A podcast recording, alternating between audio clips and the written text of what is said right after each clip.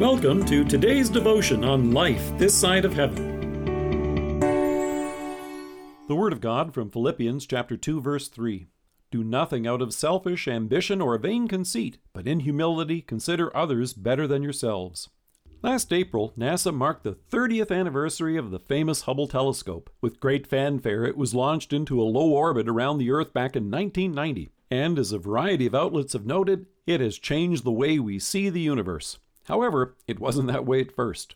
As soon as the first images started to return to Earth, the operators on the ground discovered they had a problem, a big one. The images that they were seeing were flawed. It turned out that the primary mirror had been polished to the wrong shape. The diagnosis of the problem was then described as a spherical aberration. And as a result, they weren't seeing things either clearly or correctly.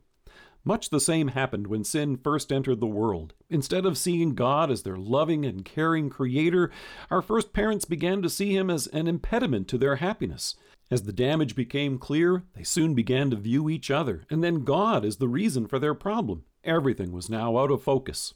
You and I can still see the effects of that damage today.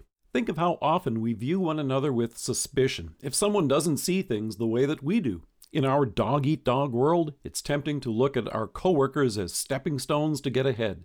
We may even look at them as obstacles to our success and try to undermine their work. We cast a suspicious glance at anyone we think might be trying to make themselves look better at our expense. We look for ways to stand out and be seen.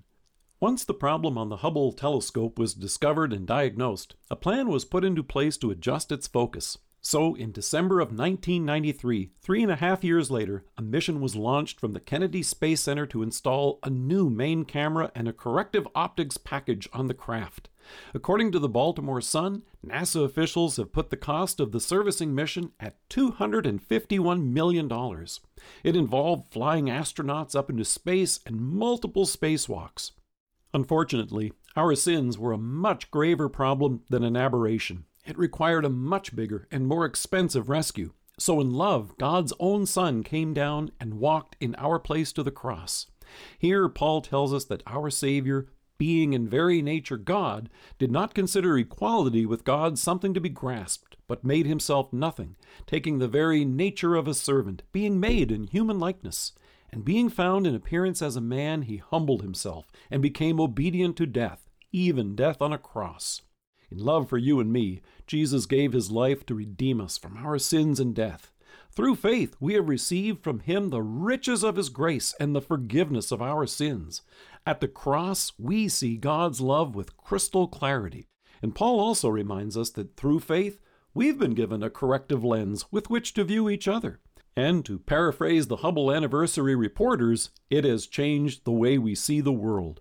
The apostle shows us the flawed manner in which sin has caused us to see ourselves and others. He points out how we have been seeing things all wrong.